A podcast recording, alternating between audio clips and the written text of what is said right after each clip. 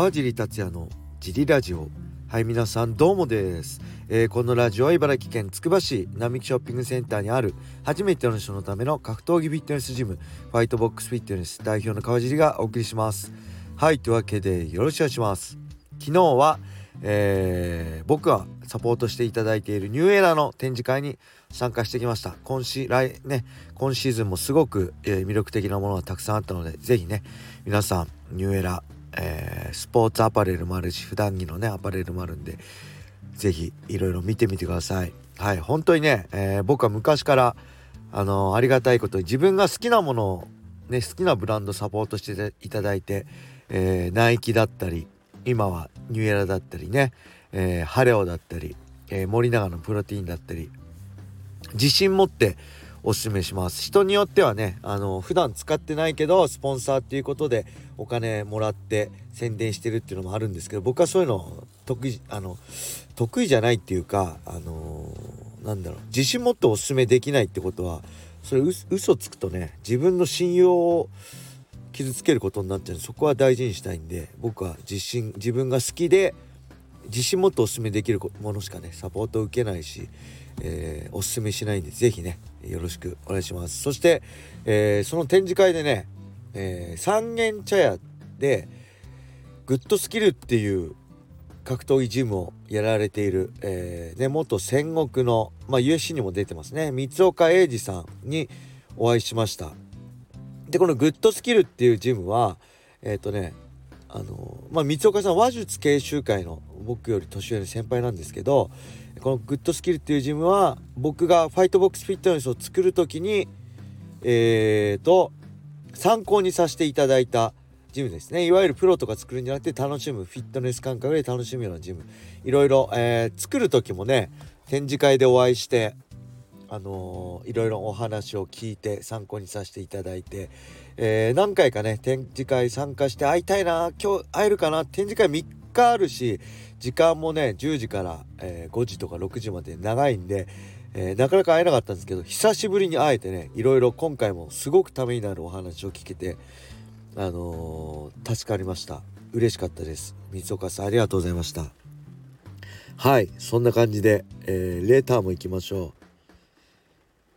これですね。ジリ先生おはようございます。こんにちは、こんばんは。ジリ先生の好きな食べ物は何ですか？牡蠣は好きとおっしゃってましたよね。今まで食べたもので一番うまかったもの、また二度と食べたくないほどまずかったものは何でしょうか？教えて、ジリ先生。はい、ありがとうございます。えー、牡蠣好きですね。ただ、生牡蠣、もう、かなりの高確率当たってしまうので、生牡蠣は食べません。代わりにカキフライとかねカキ天丼よく食べ行きますランチで。休みの日。はい。他にもね、えー、白子ポン酢も好きですね。そういう系で言うと。あと好きなもの肉が好きですね。うん。えー、まあ日本もあれですかアメリカのあの赤身の柔らかい肉みたいなのすごい美味しかった美味しかったですね。アメリカで食べたの。あとやっぱハンバーガーも昔セコンドで行った時にいわゆるえー、ドライブインみたいなとこで売られてるえほんと茶色い紙袋ににハンバーガーとポテトが入ってるいわゆるアメリカンチックなハンバーガー。あれめちゃくちゃうまかったですね。プールサイドで、え、みんなで食べたんですけどあれシチュエーションもそうだったのかもしれないですけど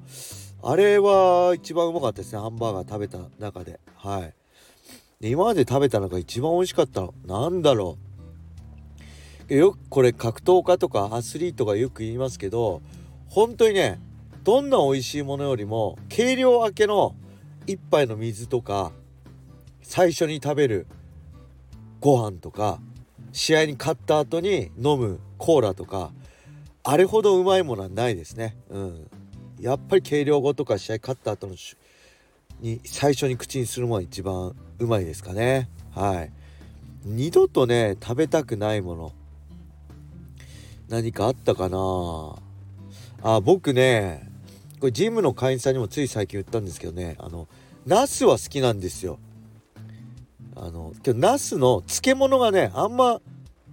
得意じゃないんですよね。あのブニュってなんか噛むと水分ギュッて出てくるじゃないですか。あれがすごく気持ち悪くて自分の中では。すごく苦手なんですよ。でえー、っとねあのほら子供いるとよく回転寿司行くんですけど回転寿司であるんですよ。ナスの漬物をそのご飯の上に乗ってるナスの漬物のお寿司があるんですよ。であれをあのおうちの奥さんの親戚たちがいるとこでその話になってあんなねあんなまずいもの食うやついるのかねいるんですかねみたいな感じで話してたらなんと嫁奥さんの弟の奥さんが大好物らしくてちょっとあ時間が一瞬止まりましたね。やっちまった感がたあのありましたね。あれはまずかったと思います。ただあんまり好きなあ嫌いなものないんですよね。好んで食べないものありますけどえー、本当にダメなのは何だろう。そのナスの漬物とかみょうがは好きじゃないですね。みょうがは好きじゃないです。ただ他はセロリとかもまあ別に好んだら食べないですけど食べようと思えば全然美味しく食べれるしうん。で好きなもの。結構ねやっぱりプライドの時とかねやっぱりすごいですね。当時世界一の団体でしたから美味しいものをたくさん食べさせてすき焼きとかよく連れてってもらいましたね。ほんと一枚一枚焼くもう霜降りの超1枚これいくらなの？っていうぐらいのすき焼きとかね美味しいもの食べさせていただきました。いい思い出ですね。はい。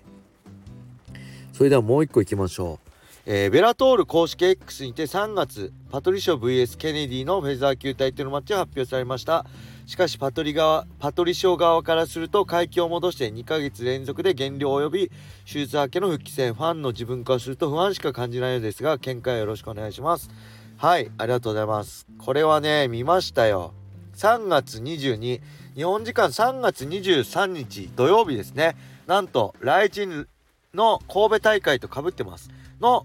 ベラトールで、えー、パトリシオ・ピットブル対ジェレミー・ケネディのベラトールフェザー級タイトルマッチは決まりました。王者パトリシオ。ケネディは確か今2位か3位かな？はい。でもずっとケネディはねやりたいって言ってたんですよね。パトリシオが鈴木治療に負けてもう一回鈴木治療にと再戦したいみたいなこと言ってた時もいやいやその前にお前やることあるだろってあの日本語でつぶやいてたのが面白かったですね。それだけやっぱベラトールっていうのはあのアメリカの認知度は少なくて僕のイメージではこれ前も言いましたけど日本と、まあ、ヨーロッパ認知度わかんないですけどヨーロッパだと本当に会場パンパンですね。だ本当に日本のファンが一番ベラトルファイターを評価してくれてるんじゃないかなって思ってしますね。はい。これは前ジリラジオでもねフォロワー数とかでも言いましたけどだ日本語でやり取りしてましたね。それが面白かったです。それが決まったんですよ。でパトリシオはえー、っとそうですよね。えー、セルジオ・ペティス戦、バンタム級に落としたセルジオ・ペティス戦と、えー、あれライト級マッチでしたっけ、えー、急遽試合を受けた鈴木千裕戦の2連敗中で、えー、この前のね PFL・ベラトール対抗戦でえー、とヘセス・ピネドとやる予定だったんですがピネドの故障で、えー、結局ブラガと決まっ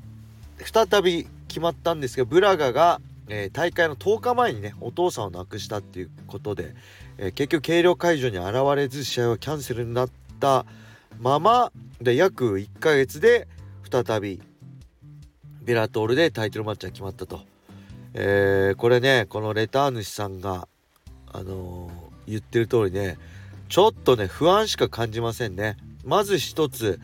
試合はしてないけど1ヶ月前にも計量してること。で1ヶ月また再び減量、えー、そしてねバンタム級からの落としてからの2連覇。やっぱ僕もそうですけどバンタム級を落として負けてその後の僕はライト級に戻したんでそこでもね全然体動かなくて負けてるんですよね。うん、だから結構自分と被るのがあるので危険です。そしてね皆さん知らないかもしれないですけどジェレミー・ケネディってねランキング2位かな3位かなめちゃくちゃ強いんですよ。グラップラー。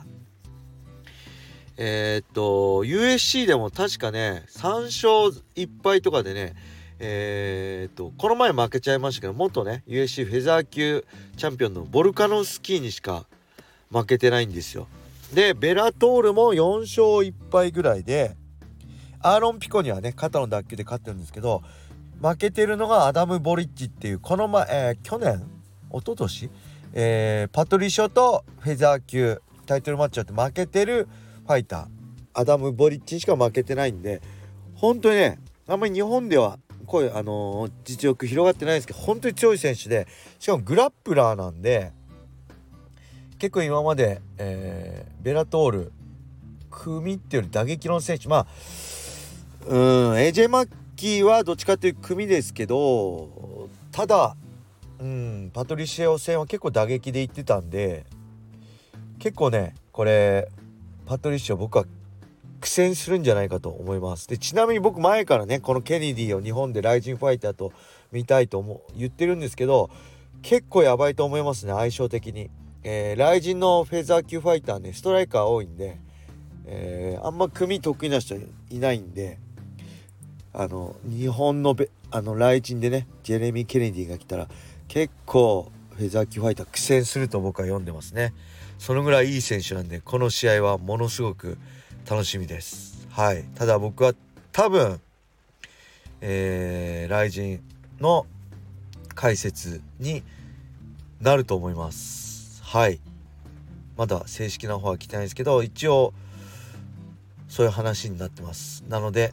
えー、両方楽しんでいただけると嬉しいです。多分朝に朝かな。あれこれどこで会場やるの？もしそっかアメリカじゃないですよね。ベラトールなんかヨーロッパとかいろんな国でやるっていうんでもしこれがえー、あれですね。ヨーロッパであればまたこの前の PL みたいベラ対抗戦みたいな朝夜中からなんで朝までやってそこからあのー14時午後から来陣になるんで両方見れますね。是非皆さん楽しみにしてください。はい、そんなわけでこれでレターも全部読み終わりました。引き続きレターをお待ちしております。それでは皆様、